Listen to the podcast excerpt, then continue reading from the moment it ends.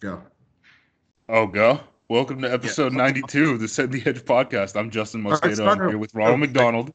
Start over. Start over. Start over. Oh, my God. That was brutal. Yeah. Hey, it's week one for everyone. Are you going to start over? Are you going to – do you going to tell me when to re- we're recording? Yeah, we're. I'm recording it now. All right. Welcome to the Send the Edge podcast. I'm Justin Mosqueda. You can find me on Twitter at J U M O S Q. I'm here with my co-host, Charles McDonald. You can find him on Twitter at Forwards. Also, this is episode ninety-two. I didn't say it at the beginning. Say what's up to the people, Chuck. What's up? It's uh, Justin Mosqueda and Ronald McDonald back at you with another episode of Send the Edge. Uh, we we were going to record last week, and I think we just – forgot about it until it was way too late, and then it was Friday, and you I was on travel and shit. Yeah, I, uh, yeah, which uh, kind of leads me to a starting point. Got a new job. Going to be covering uh, the Giants and the Jets, the two greatest football teams the N F L has to offer. For uh, New York Daily News, start on Monday, the f- September thirtieth. So that's going to be uh, an adventure. I think that's one way to put it. Can you talk about the Giants and Jets here? Yeah, I don't see why not. Okay. All right. I just know when I've had certain gigs, they've been like, yeah, you can't. Because I remember like last year when I was like uh, writing about gambling, I couldn't like give out picks really and stuff yeah, like that. I just didn't know if there was some sort of thing with that. But all right, we can talk about all about uh, our, our two hour episode that we're going to do on Luke Falk. You know, I have no worries. All right. And that's conclude episode uh, ninety-two. But, you know, so I, I guess we can start off with. Uh, these week three games, or no, week four games that are about to come up, uh, and just kind of hit on what's come up throughout, you know, I guess the first, almost first quarter of the season. Like we're we're already almost uh, through the first month, which is, it, it's always kind of crazy how fast it blows by, like once you start getting to the thick of things. Yeah, definitely. And I'm kind of excited because like with the whole X F L thing, like I legit have nine months of consecutive football, basically, that it started. So yeah, I, I'm hyped. I'm hyped. It's also, perfect. I'll probably be hyped for that three three month vacation time, basically. Yeah. After, after the X F L season, so we'll see how fast time actually flies by. We'll we'll, we'll see. Uh, okay, so we should just dive like right in with these picks and you know just whatever crap uh, comes up. Can you send me the Google Doc? It's the same damn Google Doc. All right, I'll send it to your Twitter D M. I mean, yeah, but I didn't I didn't click on it, so that's my bad. All right. Uh, just. Just to recap our gambling takes, um, don't follow anything that we've said this year. Yeah. We've lost it's, an incredible amount of money. It's pretty absurd, and it's all happened on, like, games. Like, I think, one, like, I've made, like, ten bets, lost eight of them the last two weeks, and I think six of them were by, like, ten combined points. It's just, like, the most brutal fashion. I, Josh Allen is going to run me out of my damn apartment. I'm going to have to move to a studio apartment. It's not, mm. it's not good, man. There's no other way to uh, to go out than Josh Allen. Josh die die on the Josh Allen train, but he's playing the Pats yeah. this week. We'll talk about that later. Thursday night football: Philadelphia Eagles at the Green Bay Packers. Undefeated Green Bay Packers, even though they haven't looked good and have had like I don't know five good drives in three games. Their defense yeah. is good. Um, the Packers are four and a half point favorites. Um, Eagles are really banged up. I just saw Alshon Jeffrey went through the walkthrough today, so that means he's probably going to play. But um, Eagles looked rough without their wide receivers last week, and Nelson Aguilar just isn't it. He he can't hold up a wide receiver unit by himself. Yeah, he's like gone back to his rookie year shit, where he's just dropping every single pass. Like the, I mean the Fal- I mean the Eagles, they should have beat the Falcons. Like if, if we're being real, the Falcons should be oh and three right now, but. Aguilar just dropped like this straight up layup pass from Carson Wentz. Like the, the Eagles were, or no, the Falcons were running cover two, and the Eagles ran like this smash concept, and like that's the perfect thing to do. They found him, they found Aguilar, Aguilar like right in between the safety and the corner, and he would have ran for a touchdown, and the dude just straight up dropped it. Uh, so yeah, he he's not it, and honestly, I know I don't think I think I think I don't want to bet on Thursday Night Football.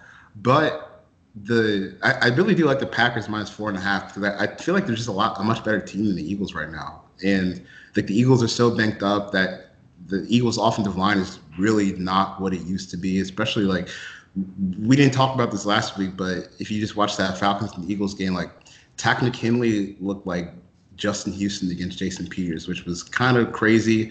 Grady yeah. Jarrett was to the line, and the Packers, like, they have the front seven talent to really just beat up this uh, offensive line. And, you know, Wentz is going to try and play some hero ball, but I just, I just don't know if it's going to be enough against that defense. Like, I, I feel like this is going to be one of those Thursday night games where you kind of look at the, the name brand of Eagles, Packers, but this is probably going to be another slop fest.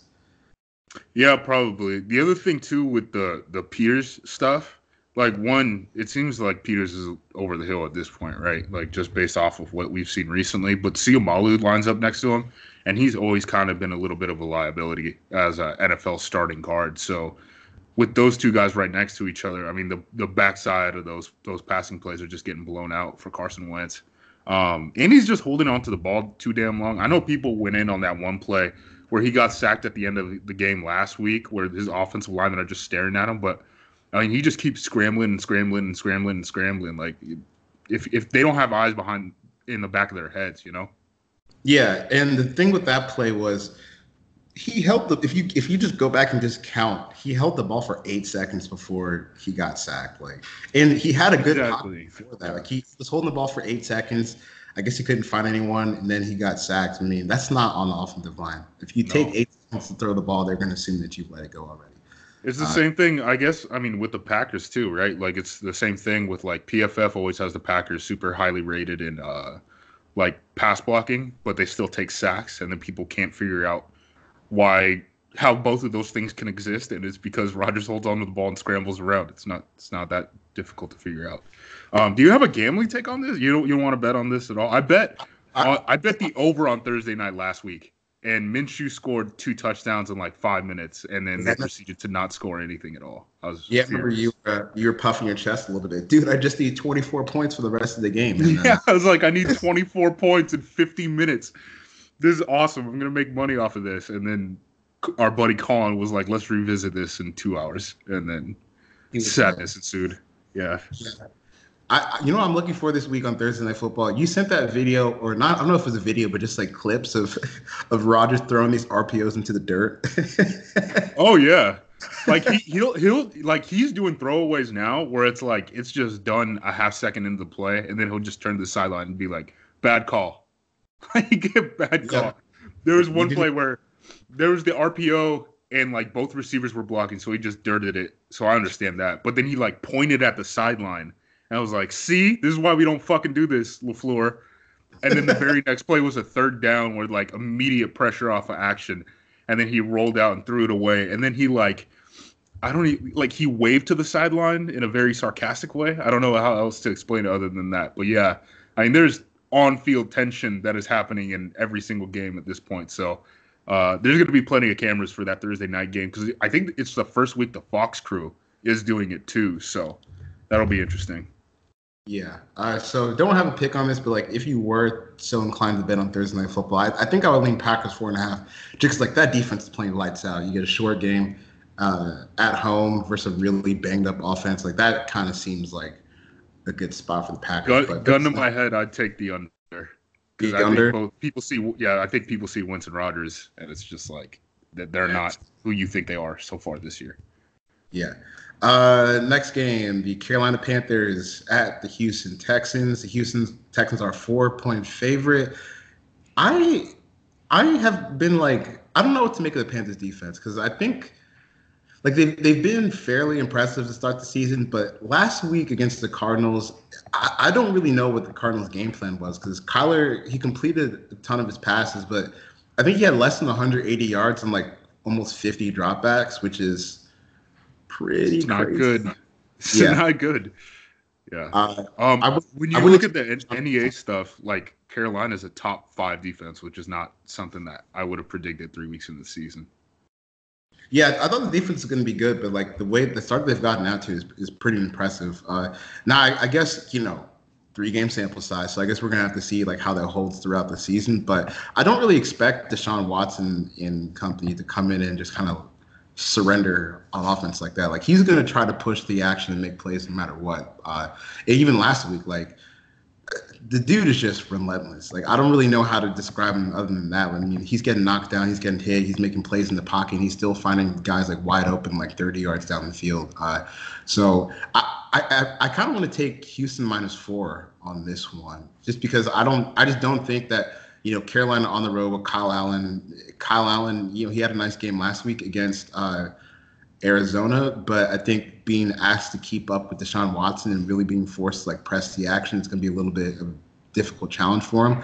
So I'm going to roll a Houston minus four. I don't think that you have a pick on this game, though. No, I, I really don't, just because until some of these lines get real short or they get real high, I just don't trust the volatility of Houston's offensive line consistently, you know? Um, yeah. The one thing that I will say about Kyle Allen, uh, again, uh, working with the X F L, I've had to dig entirely too much into uh, like what the depth of these guys' numbers have been in like the preseason, stuff like that. Um, Kyle Allen's done good in the mm-hmm. N F L when he's gotten his looks. He was a five-star coming out of high school, wasn't he?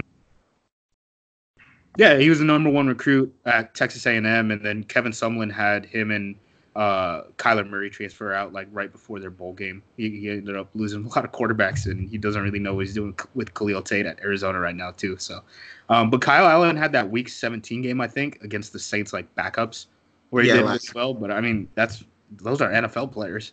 Um, mm-hmm. So we'll see. I'm I'm kind of the the Kyle Allen stuff is probably. The hype is probably going to get too much, especially like Carolina radio, where they just try to pummel on Cam twenty-four seven. Um, but I don't think he's awful. Like he, he's going to be better than a guy like Luke Falk, right? Like yeah. definitely. Um, yeah. Carolina's in a tough spot, man. This is something that we haven't really talked about here, but like we talked about it uh, in the offseason all the time, where it's like Carolina has to make a decision if Cam Newton is going to be worth one hundred million dollars guaranteed pretty soon. And I don't. I have no, no idea what they're going to do. Because if they say no, I don't trust Cam with one hundred million dollars guaranteed when his body might be breaking down, I, I think that could be a reasonable decision, you know? Yeah. I mean, you, you had the take before the season, didn't you, that uh, even if Cam wasn't ready to go, like you should, you still shouldn't be afraid of betting on that, uh, well, the Panthers over. I think it was at eight and a half, I want to say. Yeah. Yeah, so they were they were one of the teams that like lost a ton of close games last year. So you could say, you know, they're better than their record um, last year. So may, maybe we're seeing it right now. I mean, if you look at combined N E A, their their passing offense is basically average right now after what Kyle Allen did, and their defense is top five. So they're like the sixth ranked overall team if you're just looking at uh, N E A yards, um, offense and defense. Even though they're one and two, I want to say. So this is probably kind of an underrated team. That's why I would stay away from this. Mm-hmm. Okay. Yeah, but I, I just still trust Deshaun Watson at home to get it done. Uh, I don't know. It just kind of feels like Watson versus Allen. I know Allen's, like you said, he's been good when he's gotten a chance to play. I'm just going to go uh, yep. with the stuff. Uh, next game, the Browns versus the Ravens. The Ravens are a seven-point favorite at home. Uh, that seven feels like a little bit too high to me. Well? Um, uh, I mean, okay. Well, did you, did you I, see okay. Sunday Night Football? Yeah, I did see Sunday Night Football. So not let me let me say this. I feel like Baltimore is definitely a better team than Cleveland right now, but it's not really like Baltimore's pass defense has been all that impressive this year, which is a little bit surprising considering the talent they have back there. And I don't know, like just when you have Odell and Landry and I guess the Baker's okay. Like, I, I don't know. I feel like they can make this, make this game frisky. Like, I think if I was going to bet on Baltimore, it'd probably be a part of a tease, but I don't know who I'm going to, you know, put that with, like Baltimore minus one. But man, the Browns look, they look pretty bad. Fourth and nine draw. Freddie Kitchens doesn't know he needs to cover his face when he's calling N F L play calls because they got a camera on him. This looks rough. So, like, that that thing, I took a video of it, and it was uh, – so Freddie Kitchens, they go into pistol in the fourth quarter, right? And then run outside zone, which is kind of why you would go into pistol. And then they cut him to the sideline, and he's not covering his face, and you see him say – God damn. What? My mic is cutting out. Yes, just unplug it. Technical difficulties. Yeah, just unplug the mic. All right. We good? Yeah. All right. Where do we want to start? Do we want to start with the Freddie Kitchens face yeah, thing? Just going to keep going. Oh, goodness gracious. This is going to be awful radio. All right. So Freddie Kitchens doesn't cover his face. Um, if any coach worth his weight in dirt um, would know that, you know, if a guy just got into pistol, ran outside zone, which is what you do in the pistol, he says pistol on the television broadcast, you know that play is just going to be flipped, and they do it again. Aaron Donald t- uh, got a hit on Chubb like three yards in the backfield, and they were lucky to get two yards. Just like real dumb stuff like that. They also called a timeout um, at like with the clock stop. They called a timeout, I think, on fourth down, um, which is like a key situation of like the Rams are probably going to call a timeout there, right? They're going to see what you come out in, then then themselves are going to go into going to call a timeout.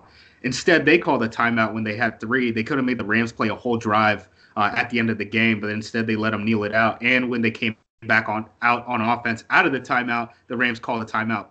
Exactly what you would have expected. It's it's like Kitchens has never like played a game of Madden or anything, or like watched an N F L game. It, it was kind of brutal to watch. Yeah, they, I mean, I don't. I don't know what to make of this because I, I think one thing with the Browns that's just so surprising to me is like their offense has been way more vanilla than it was last year. Like there was a, I remember versus the Falcons game last year, man, they brought out, there was an entire drive, like they ran out of diamond and they doing triple option stuff. And, you know, they got a little bit too cute and I think Duke Johnson threw an interception. Uh, but like you don't really see them really trying to be creative anymore. And I don't know if that's because Freddie Kitchens has too much on his plate and he's not really spending as much time as he wants to be on, you know, calling offensive plays, but the the creativity is just so down. Like it, it just feels really stagnant, and like the only guy that's really forcing the issue and getting open versus one-on-one coverage right now is pretty much Odell. And yeah, like you can expect him to do that against pretty much anyone, but you might have to get a little bit more creative to get these other guys open and get that offense moving. But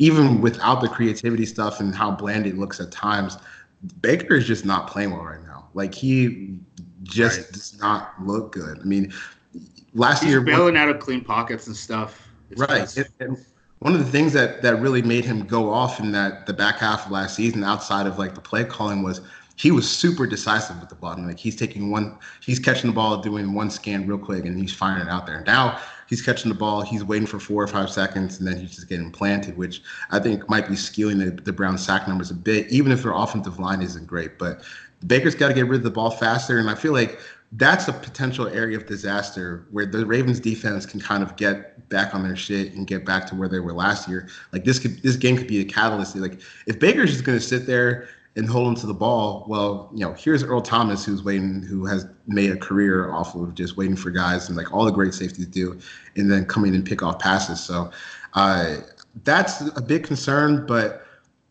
how how has the Browns defense looked for uh, N Y A A values? Because I haven't looked at that yet. It's uh, it's average. But do you know where their offense ranks? I think it was like twenty-seven. twenty-eighth. They're yeah. the twenty-eighth passing offense. So they're only better than the Bears, Cardinals, Jets, and Dolphins right now. That's brutal.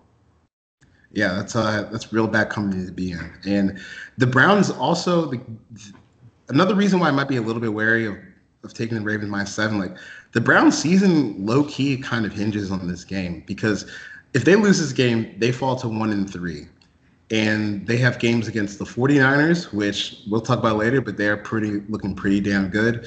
Uh, they play Seattle, which is, I don't know, if Russ is if they let Russ be great, like that's a game they could lose. And then they play the best the best team to ever be assembled, the uh, New England Patriots. After that, like this is this is the start of like a pretty brutal four game stretch for them. So this game is like almost, if we don't win this, our season could end right now. And that sense of urgency, like I know it's kind of a bit of anecdotal analysis, but like you got to kind of play with a bit of fervor. And I feel like this is going to be a little tightly closer game than, than seven points. But I think I'm going to save that Baltimore seven for a tease and tease it down to one and figure out what I want to do with that later. All righty. Sounds good. Uh, just one quick note on Mark Cleveland. Oh, yeah, Lamar Jackson's amazing.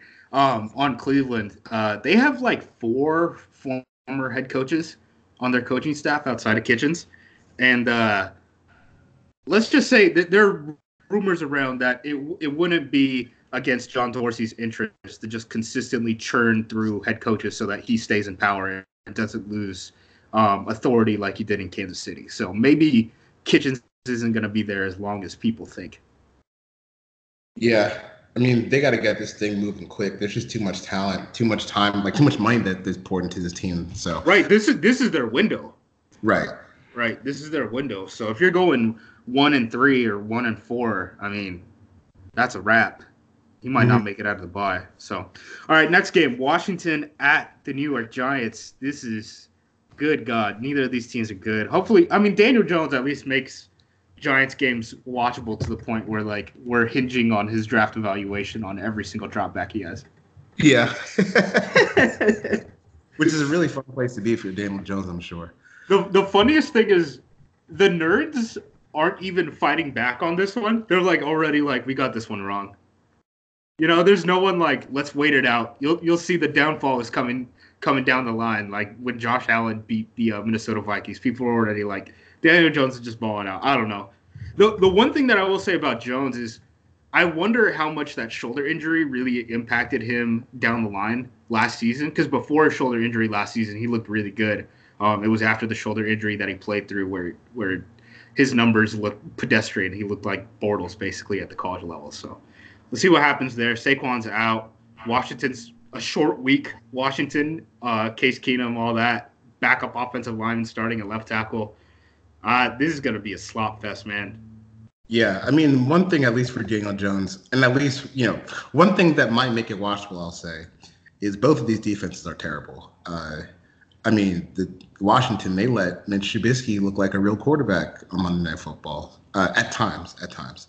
Uh, so, you know, I, maybe the defenses are just so bad that the offense just kind of win by default, but yeah, if you, unless you're a fan of either of these teams or if you're covering it like me now, uh, this I, I don't really know if there's that much reason to watch. I'm trying to think if I have any take at all here. Other than yeah, I mean the the Giants' defense is awful. I think we talked about this when we recorded last time, but I mean they spent eleven. Gettleman has spent eleven draft picks and Odell Beckham Junior on this defense, right?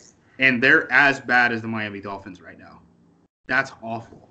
Yeah. You can't win games like that. Because, I mean, they're basically locked into the these bad D Bs for long periods of time. It's not like they're going to cut them and move on. They mm-hmm. have to go through the growing pain. So, like, they got to get it together sooner. I mean, this could just be, like, Tampa, Oakland, San Francisco bad of recent seasons, you know? Yeah. And, you know, DeAndre Baker. Good God, man. I mean... I I thought he was really good. Maybe that was just my Georgia fan bias speaking, but I liked him a lot coming into the draft. I mean, right now, he doesn't even really look like an N F L player. I mean, it doesn't matter who you put out in front of him. He is just getting torched. So, uh, like you said, it's been a lot of resources poured into that defense, and it's among the worst in the league. So, I, I guess my only take is Washington, just put in Haskins. I don't understand like your own. No, Jay. Jay's already talked about this. Jay. Jay said that like when Colt yes. McCoy comes back, that Colt McCoy is going to be the starter. I'm pretty sure. I was like, what's what's the point, Jay? He doesn't. He doesn't want Haskins in. He's yeah. not going to put Haskins in. Haskins. If you put Haskins pass attempts, you know, point five, even both sides, I, I would take the under. Yeah. Uh, so yeah, don't put your money on this game. Let's move on. Uh, the next game is the Los Angeles Chargers heading to the Miami Dolphins. The Miami Dolphins are a sixteen and a half home underdog to the uh, Los Angeles Chargers. Uh, I would almost be inclined to tease this down to like, what, minus ten and a half for the Chargers. But I, how can you trust the Chargers to absolutely blow the doors off this Miami team? They, they don't bring kickers to road games. I can't. I can't trust this team anymore. You you lost to the to the Detroit Lions. This is. I'm furious at this team. I'm over it. Their offensive line is as bad as we said. By the way. Yeah. Like Sam, the, the the point that no one wanted to make this offseason because they don't know who the hell Sam Tevi is. I wish I didn't know who Sam Tevi was, but uh, their offensive line is you know at the bottom of the league, outside of Miami probably. Yeah, this is just going to be a battle of line play. You need an offensive line whisperer in this game. Protect yeah. Philip Rivers.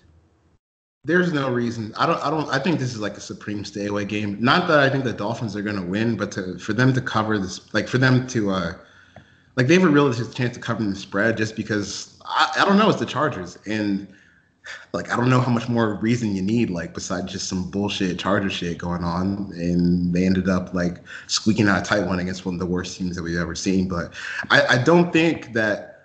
You know, like for some real analysis, I don't think you can understate just how bad this Miami Dolphins team is. Uh, they are, they have almost matched the point differential of the twenty seventeen Cleveland Browns. And I remember like during that season when the Browns were oh and sixteen, we were saying, you know, you, you can bet them in the first half and then they're going to get blown out in the second half. So like their point differential was one, minus one seventy-six for the season. Uh, the Dolphins are already at minus one seventeen through three games. They have given up one hundred thirty-three points. They've scored sixteen. None of their games have been close. They looked like slightly competent uh, in the first half against the Cowboys, and then they just all fell apart. And even in that first half, like the Cowboys missed some plays that should have gotten them to like closer to fifty points than thirty-one. So, you know, this is a very, very, very bad football team. Uh, Prayers out for Brian Flores, because I can't imagine what it's like going from the Super Bowl to this. Uh, you know what it's like? It, it pushes you to do a surprise onside kick in the second quarter against Dallas is what it's like. With the new kickoff rules where you recover it like nine percent of the time or something like that. Like, my God, he's really going through it. I'm telling you, I, I have this conspiracy theory where, like, Belichick hasn't named a defensive coordinator. He's calling plays for himself right now, right? I think he's like, yeah, Flores will be back by playoffs. Like, oh yeah, he'll he'll fucking resign. He's he's he, he doesn't have the uh, mental fortitude to deal with this. I don't know if anyone does, man. So okay, if you had to get, have you looked at point differential at all this year? I looked it up uh, after week two, and I haven't since. So the Dolphins are dead last, obviously, with a minus one seventeen point differential through three games. The next worst team is the New York Jets, who are at minus thirty-seven. They are eighty points worse than the next worst team, and we're three weeks through the season. Awful, awful, awful, awful. I'm gonna look up uh, all time actually right now. I, I know that as of last week, like if you had their their projected point differential as of just two games versus uh, Baltimore and New England, they were projected to have a worse point differential than the oh eight Lions, seventeen Browns, and seventy-six Bucks combined, because uh, they're supposed to have like a point differential of minus seven thirty-six, but I think they've gotten that down to like the, the low seven hundreds instead. So, you know, baby steps, even though it should have been worse than thirty-one six last week. Yeah, so their point differential is one minus one seventeen. That's the worst in N F L history by about twenty points. So they're about, what's that, fifteen percent worse than any team we've ever seen in N F L history up to this point. Yeah, and then, and honestly, I, I thought it would. I thought the Dolphins would be one of those teams that's so bad that it's funny to watch, but it's just bad, and it's not. It's honestly not that interesting to watch. You know what we got to do? We got to stop doing the Josh Rosen thing, man. Because I understand. I understand people relate to him. I understand people thought well of him coming out of school. Um, he, maybe he got hosed in Arizona. Maybe he got hosed. Maybe he's getting hosed in Miami. Um, but he's not putting up better numbers in Miami than he is in, he did at Arizona. And is he really going to get a third chance? Like, at, at what point do we just say, like, it is it is what it is, where it's like no one's arguing about David Carr anymore, you know? Like, right. It, it might – the book might be closed on Rosen even if um, it's not really his fault, you know? At least at the N F L level as far as getting a starting job, you know? Yeah, I remember I saw this weekend, it was like, oh, you know, do you think some Dolphins fan was like, oh, could we trade Rosen? Like, for what? I mean, I mean, I feel like at his contract, might as well keep him on as a backup until his deal expires at this point. But I, I think, you know, just with the with the way that it started, and like you said, statistically, he's much worse than he was last year, which is even hard to fathom. I think he's completing like forty-three percent of his passes, and you know, people will say his best passes are dropped. That, that's completed passes, too. That's right. Not including the sacks. Like, when we looked right. at it with the sacks, it was, like, thir- in the thirties. And it's like, my God.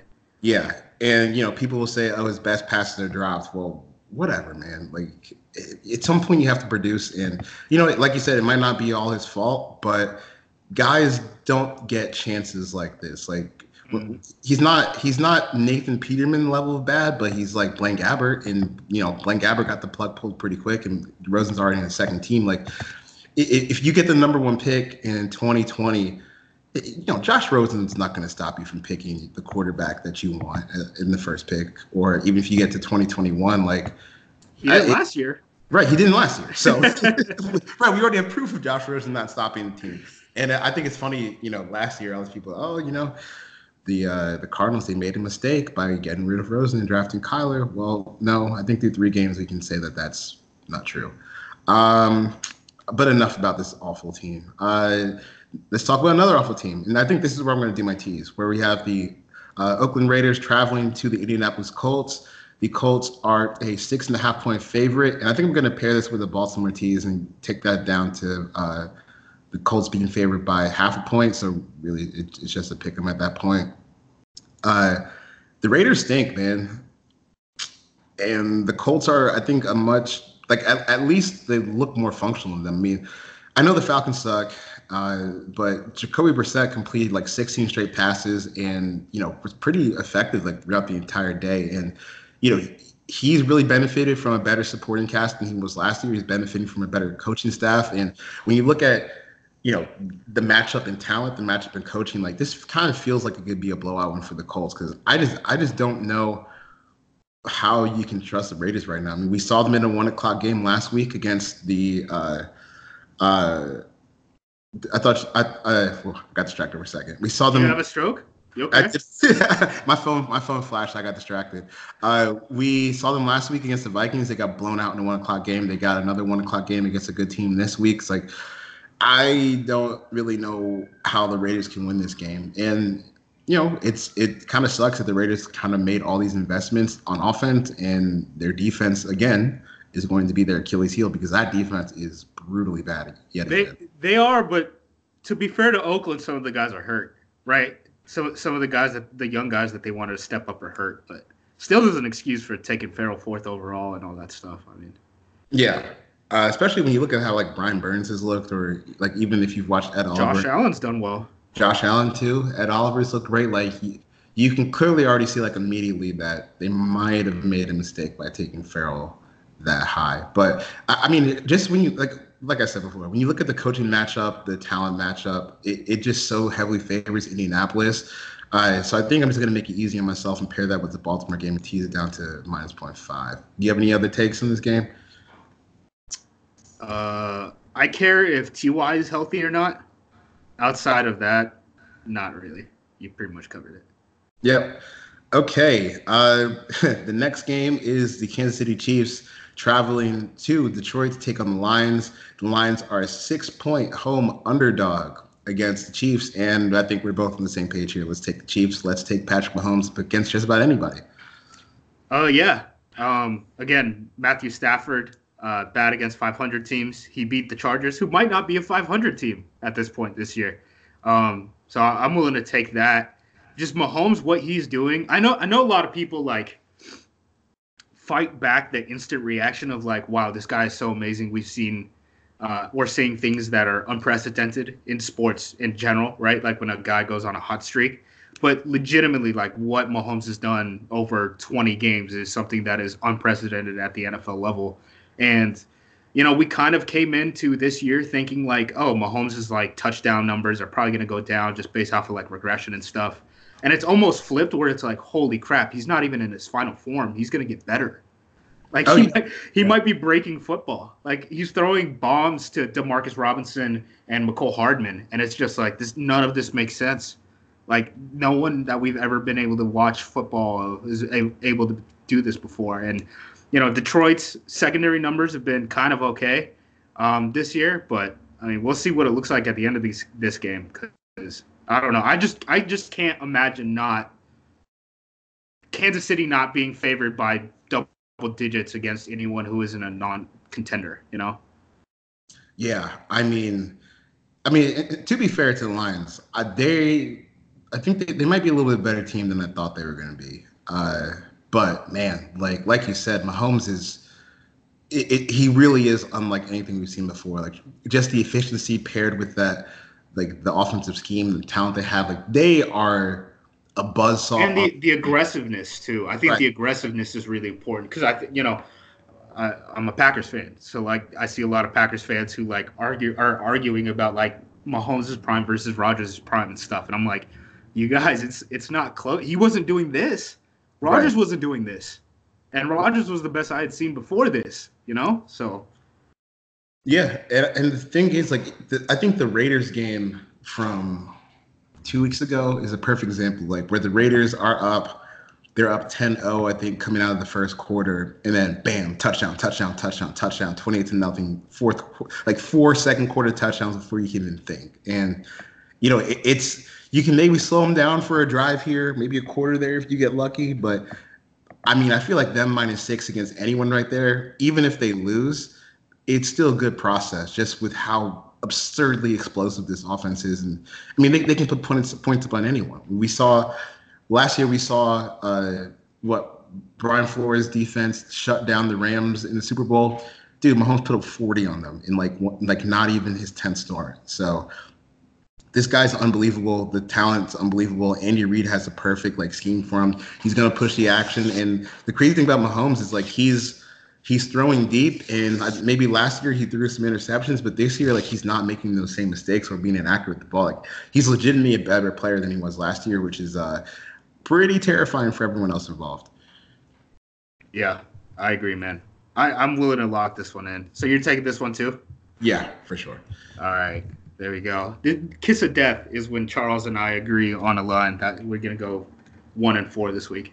Yep, that's fine.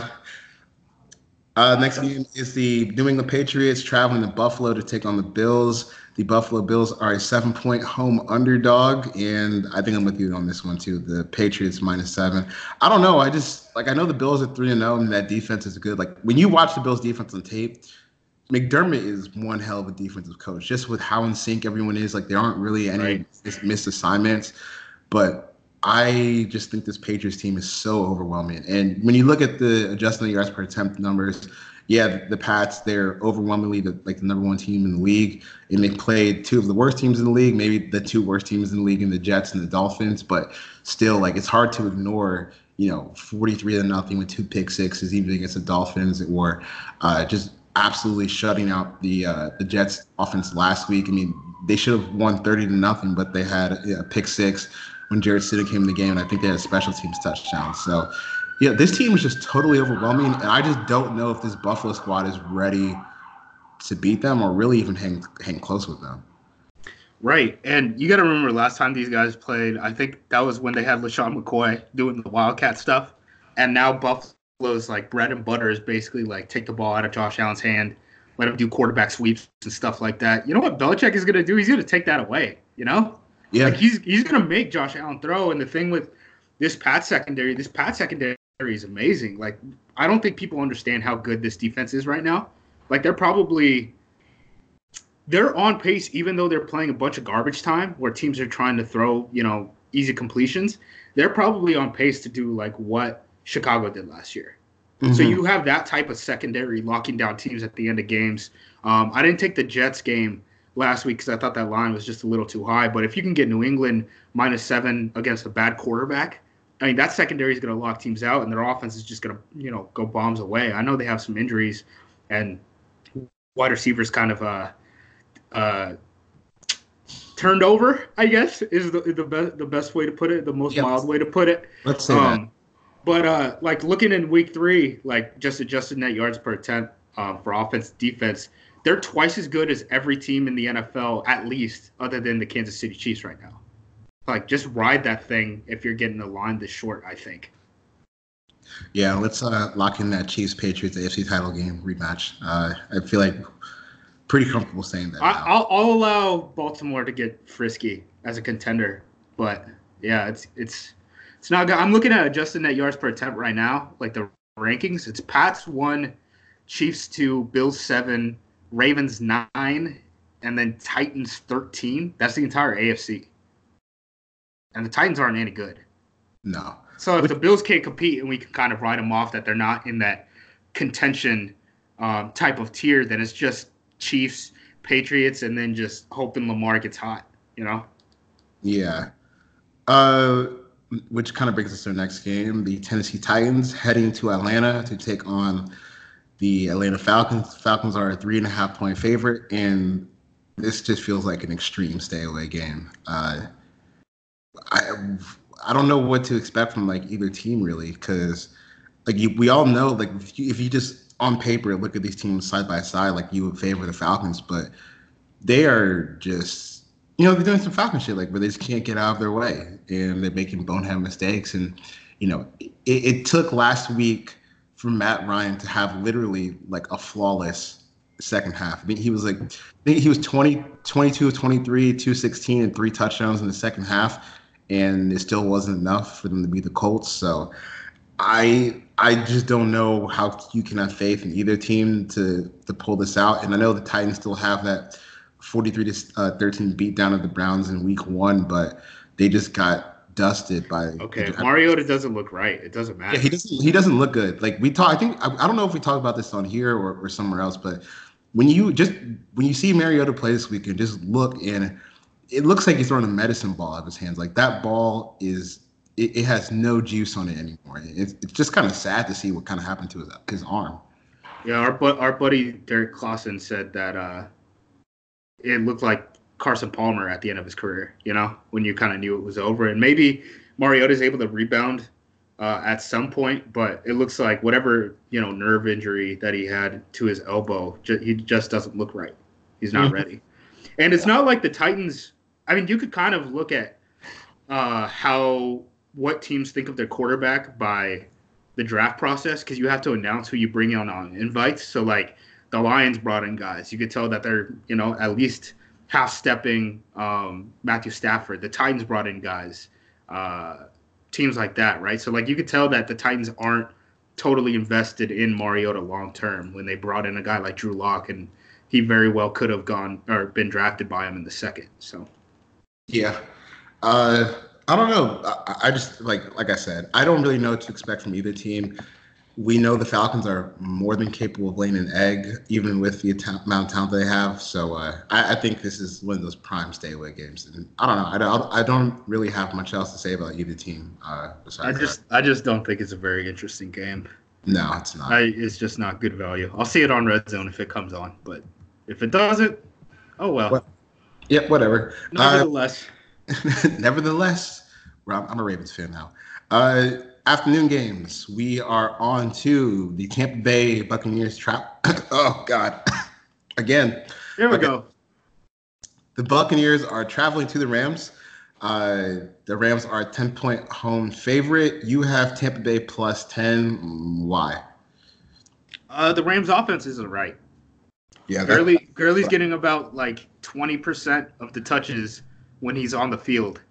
And they're just using him as a decoy, and then they're going into gun to go quick game with Goff when they know he has that long forearm. He has that long release that hasn't been fixed um, with his baseball background and stuff like that. He has smaller hands, which is why he had these, you know, the, the combination of all that together is why he had sack fumble issues at California. And we're starting to see it pop up now um, at the N F L level. He had one against Cleveland. He had one against uh, the Saints. He's not a guy who has a quick release, and they're trying to make him be a quick game guy, and that's just not who he was, and that offense isn't going to work. Um, with him in the gun, it's not going to work with him under center if Gurley's just a decoy and they're not actually going to throw screens to him and run the ball.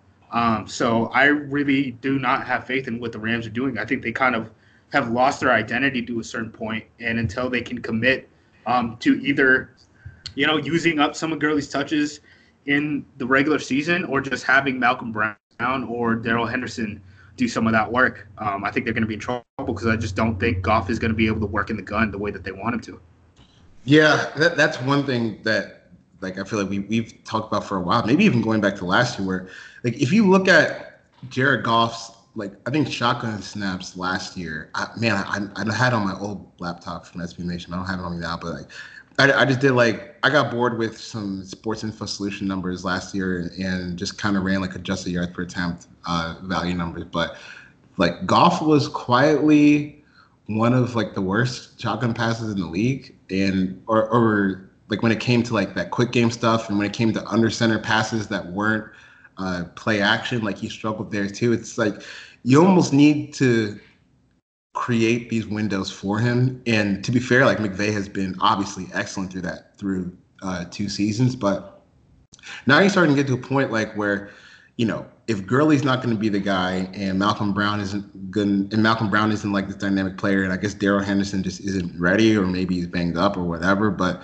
you know, that offense is just kind of in no man's land right now. And I know that, you know, our friend Betts, at all twenty-two on Twitter, you know, his, his account's protected right now. Uh, he noted that the Rams, they kind of went away from the outside zone, and they tried out crack toss against the Saints last week uh, to kind of combat what the Saints were doing up front. Uh, and, you know, the Patriots and the Lions, they kind of gave teams a blueprint to on how to slow this offense down by just going heavy fronts and forcing Goff to be like a real quarterback. Uh, so I think, you know, it's just going to take some time for the Rams to figure out how they maneuver through teams, you know, I guess having a more sound plan for them than they used to, though.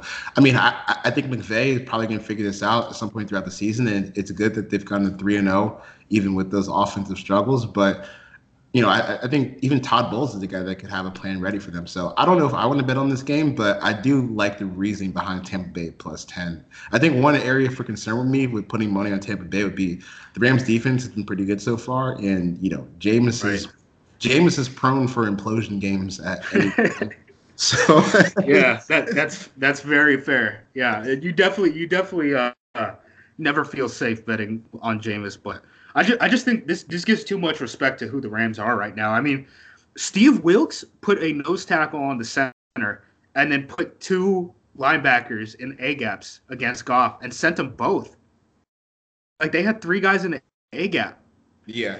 And it wasn't until later that Goff was like, oh, I can check into a, uh, you know, screen to the outside when I'm in empty and stuff like that. But, I mean, they didn't have enough guys to block the inside, and it was just like, I'm daring Goff to make an audible, uh, uh, organic audible that isn't coming from McVay, you know, and stuff like that. So there, there was that one clip, too, where Goff looks to the sideline after that third down that where he just, like, threw the ball away because he was flustered, and he goes, you know, I can't hear you. I can't hear you. And it's just like, man, the Rams had, like, the perfect identity. They built the perfect scenario around Goff, and now they're kind of going away from it. And it's like, if you're going away from it, it's only going to go downhill. You know, maybe it's not going to go all the way downhill, but um, it's going to get worse. It's, you're not going to be who you were.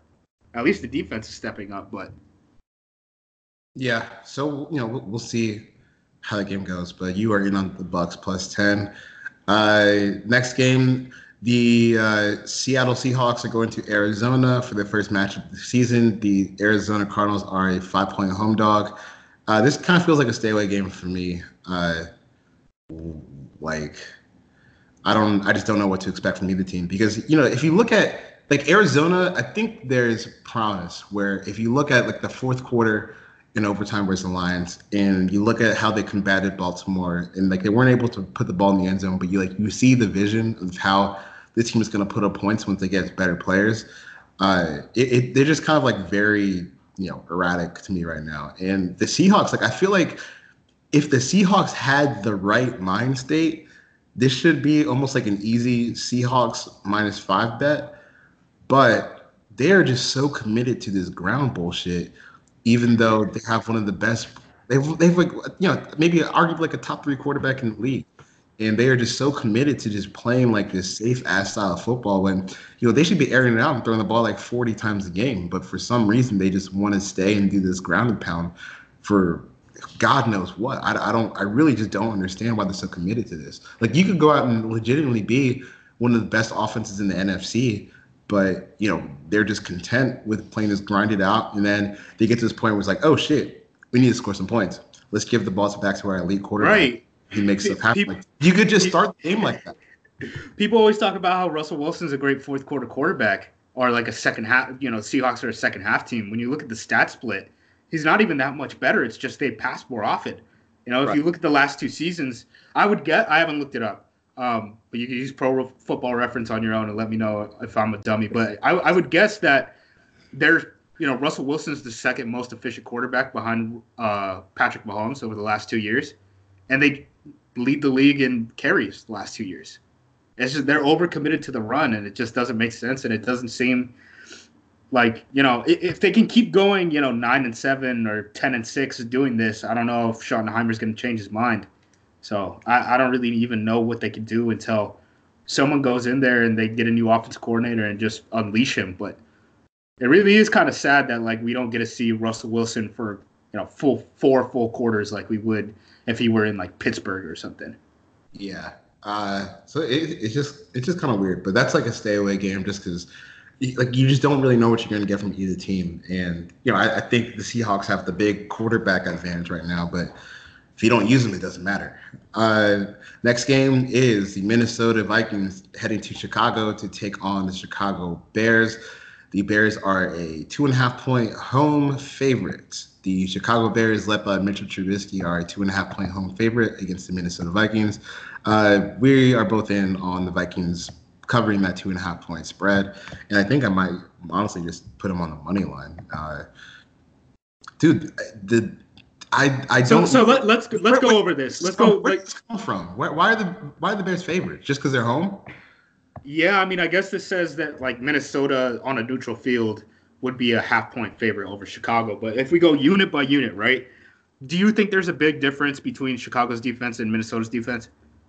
Not enough. Like, maybe a point or two, right?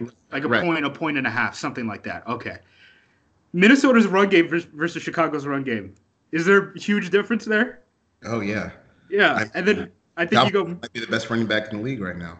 Right. Kubiak-Hive. And then, you know, we talk about their passing offenses. I think Minnesota still has the edge there over Trubisky and what they have at receiver versus um, Cousins and, you know, Thielen and Diggs. So, like, Minnesota, I think, should be favored by more than a half point. Yeah, I, I would agree. Uh, I just don't know. Well, Chicago, what... Chicago, for whatever it's worth, is coming off of a, uh, a day shorter, too. Yeah, and their quarterback sucks. Like, I, I, you cannot, you cannot fool me with whatever happened on Monday Night Football where you're playing against, you know, once again, Washington is just in complete disarray, just like every other year. Uh, And things are falling apart at the seams. Like, you can't really fool me into thinking that that tr- performance is going to be what we keep getting from Trubisky. And, you know, the Vikings, they have a lot more talent on defense than Washington does. They have a lot better coaches. Like, they're going to be more prepared. So, I don't know. Like, I, I think this is going to be a low-scoring game, like, to kind of slug it out because the Bears' defense is still real good. And maybe I – maybe – Do, how how where are they ranked in the values? Because I know the Patriots are one, but how far off are they from the Patriots on defense? Chicago? Yeah, uh, they're like one, two, three, four, five, six, seventh. They're seventh. They're seventh, but it's like there's a drop after them. So it's like the Patriots, um, Patriots, Packers, Panthers, Bills, Rams, Niners, and then Bears. Yeah. So I, I mean, I feel like these teams. Like, maybe the defenses are close, but the quarterback situation is so just heavily favored, Minnesota's favored, that I don't know. Like, I just don't see how you could bet on Trubisky to win this game. Uh, and, I, I like, I'm with you. I'm going to take the Vikings plus two and a half. I think they're just a better overall football team right now. And, you know, the Bears' defense is good, but we've seen season long that unless you're fielding one of these historically great units like they did last year, it's really not – You know, it, it doesn't make that big of a difference when it comes to gambling. Yeah, I agree. I'm I'm all in on on fading uh, Chicago when they're at a high point after a win. I'm I'm very, especially a national win on short week. I'm totally not that against a bad team. Um, next game, Jacksonville at Denver. This is the last afternoon game. Denver is a three point home favorite. I don't know why. Uh, yeah, I mean, they've looked awful. And, you know, sneakily enough, very sneakily enough, like the Jacksonville Jaguars have, like, had an above average passing unit this year with Minshew. Sneakily, uh, there's, there's, I guess some people don't have as many Jags fans in yeah. their lives as we do. Like, every, every day I'm fighting back Minshew as Tom Brady. Maybe he's like the one six round guy that maybe could be a, a starter. People uh, like, te- People text me every day, like, how how do, how do they get out of the Foles contract? Can we trade him? Can we trade him back to Philly? uh, our, our buddy, uh, our buddy John Shipley, who works for Sports Illustrated, was t- was telling me, like, the Packers should trade for Foles, and my blood was boiling. I, mean, I couldn't I couldn't deal with it. I was furious. I was furious. I, dude, yeah, I don't, I don't get how Denver is favored over anybody that's not named the Jets, the Dolphins right now. I mean, this. You respect the Cardinals, huh? Okay, I you respect about, the Cardinals too much. I, I forgot about the Cardinals. I forgot about them. I have C T E. Okay. Uh, but dude, like the, the Broncos stuck, and like Flacco hasn't played very well. Their defense is weird. They can't get pressure somehow. Yeah, I mean, it doesn't make sense. Yeah, they haven't. They haven't. They gotten. They haven't gotten a single sack this year, and that's kind of crazy when you think Von Miller and Bradley Chubb, like those two guys alone, can can. can run a pass rush, so I don't know what's going on there. Well, they're they're, they're sending three a lot. Like, they sent three to Green Bay a lot last week, for whatever that's worth. So how many? How, I, I'm I'm not even sure if they have any turnovers yet this season. I think I think they didn't have any turnovers or any sacks, and it was like the first time a team's gone two weeks without that in a long ass time. Yeah, so you know, I, I think right now the Jacksonville is just probably just a better team than Denver. So. The, o- that- the only way I could see Denver winning, really, is if they just run over them.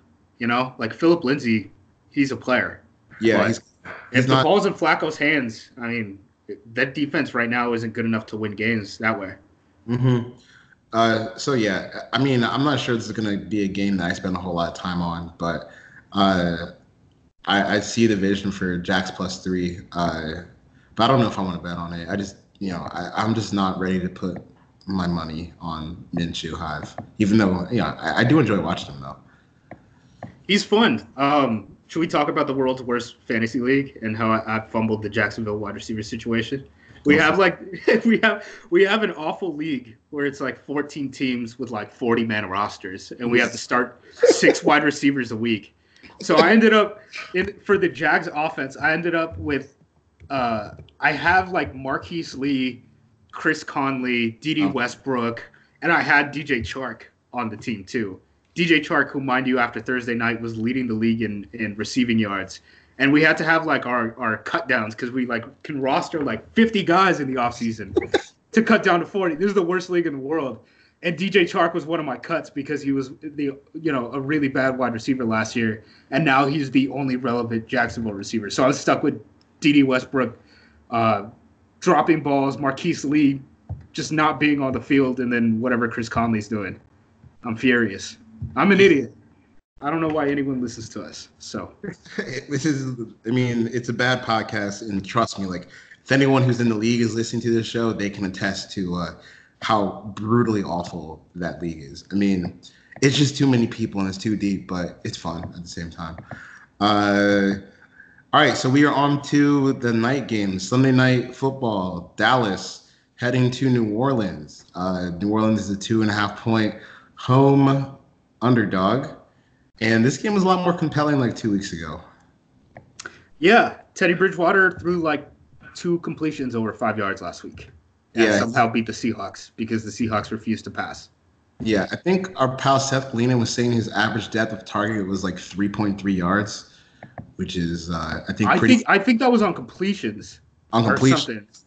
I, I, or maybe it's the other way. I, there's some A D O T where it was like one point eight. I don't know if it was completions or if it, it might have been completions because he threw all those damn screens. Maybe he had incomplete passes on the throws he actually threw downfield, but it wasn't good. And Dallas, with those linebackers, man, they, they can make tackles in space on Camaro, on like, you know, Seahawks backup linebackers, basically. Yeah, I, I, I think. See, here's the thing, because I feel like I feel like this is might might be a good spot to bet on the Cowboys to like to sprint to four and zero. Where this, like, Kellen Moore has the offense rolling, and it's not like the Saints' defense has been overly impressive to start the season. So I see you don't have a pick down here, but tell me why I shouldn't take Dallas minus two and a half. Because it would be eight and a half in Dallas, and home field matters. It's in yeah. New Orleans.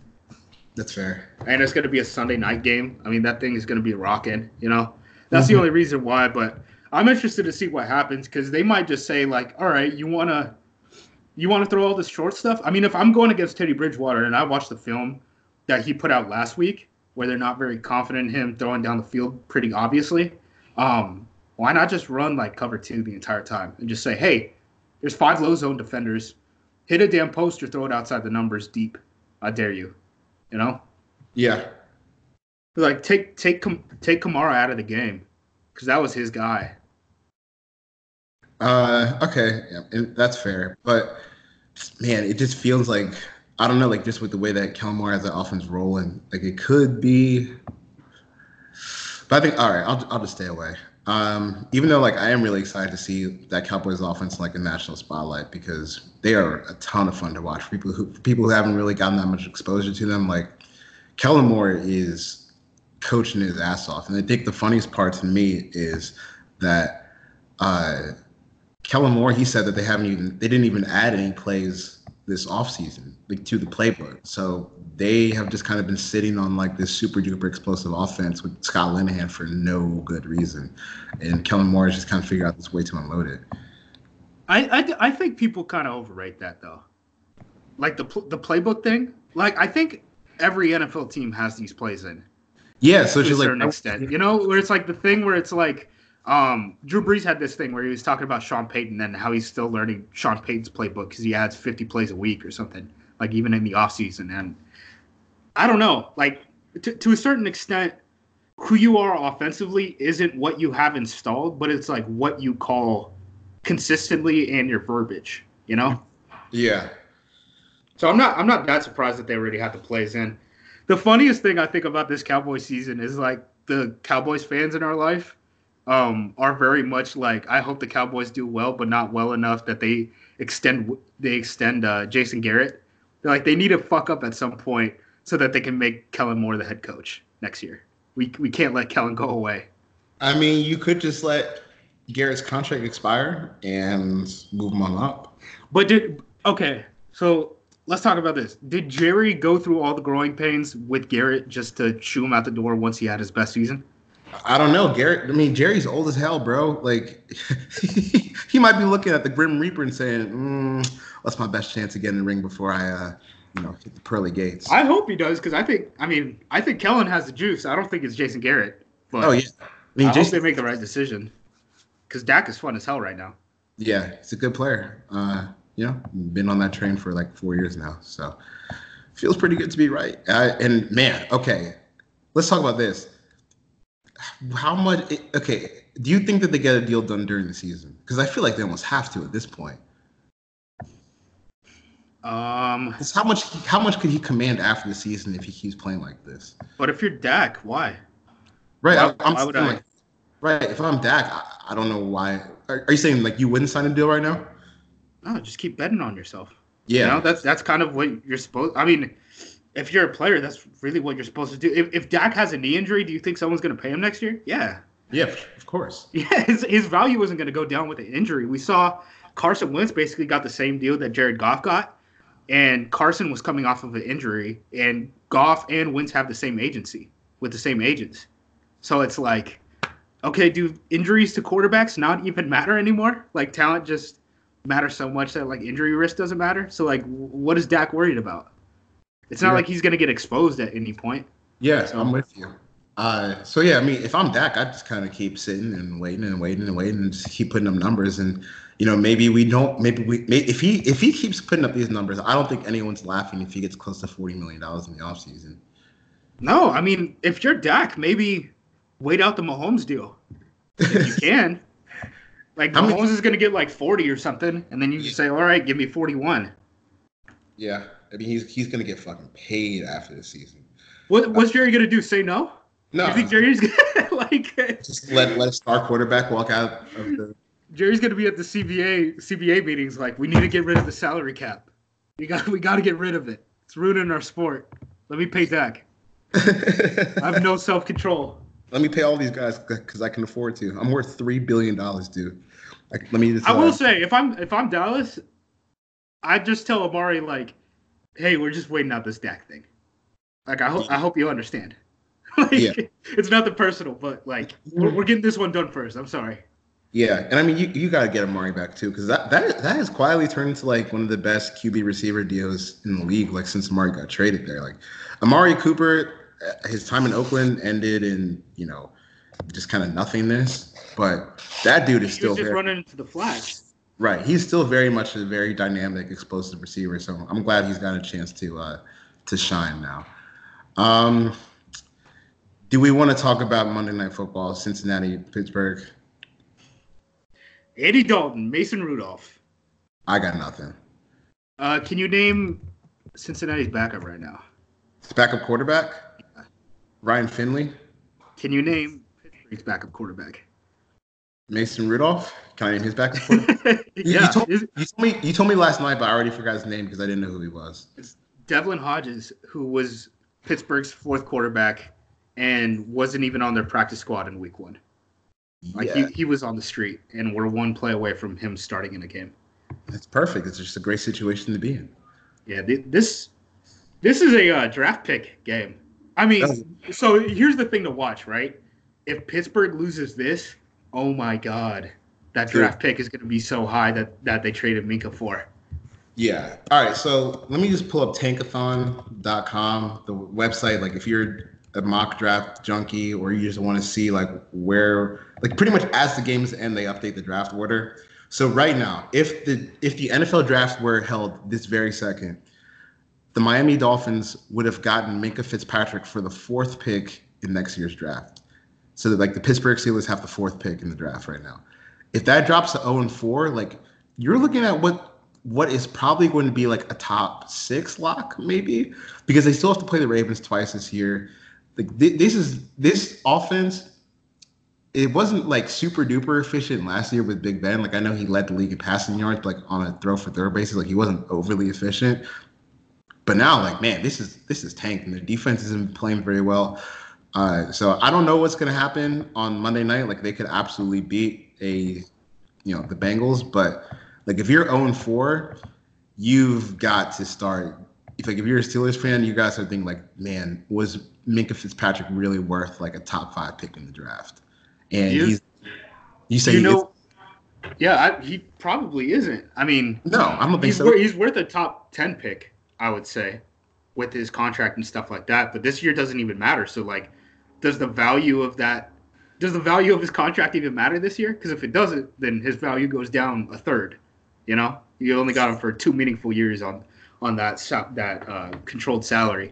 oh and three teams have a two percent chance of making the playoffs. oh and four teams have a one percent chance of making the playoffs.